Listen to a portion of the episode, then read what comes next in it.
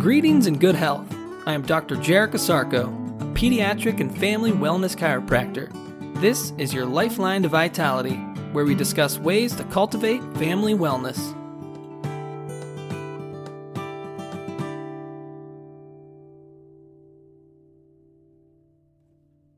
Good day and great health. Welcome back to another edition of your Lifeline to Vitality.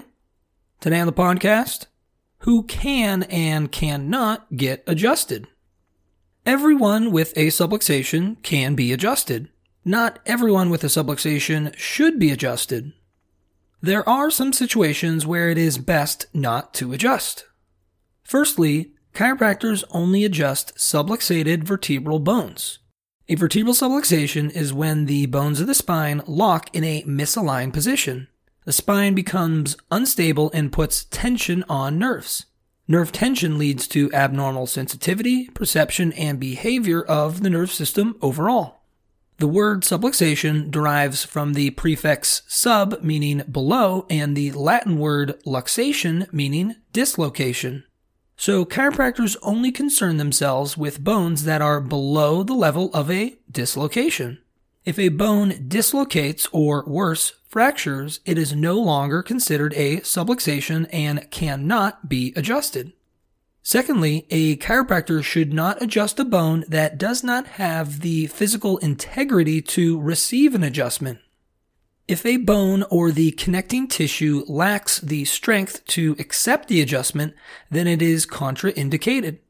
It is also contraindicated to adjust a bone that has pathological changes occurring to it. This includes malignancies, cancerous changes, and infections. While not contraindicated, there is a list of conditions that deserve precaution and special attention when deciding to give an adjustment. Specificity in care is key in all cases, but some conditions merit their own unique considerations. Some precautionary circumstances of the subluxated bone and connecting tissue include severe pain or edema in the spine, lack of spinal mobility, arthritis, disc herniation or prolapse, degenerative joint disease or DJD, congenital anomalies, and other bone changes from surgeries or trauma.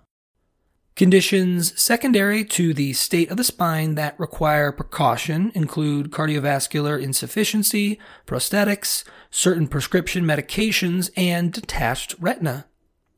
One of the biggest questions a chiropractor needs to answer before providing any adjustment is Does the patient's body have the potential to adapt to this specific adjustment in a positive way? If the integrity of the spine prevents this, then it is best to avoid adjusting.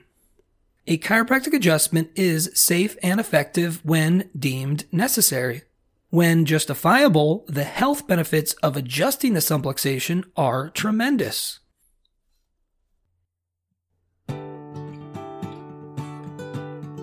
Thank you for listening. For even more information on how chiropractic can benefit you and your family, please check out my website, ohiospecific.com. That's O H I O S P E C I F I C dot com. Until next time, remember to keep your head cool, feet warm, and your mind busy.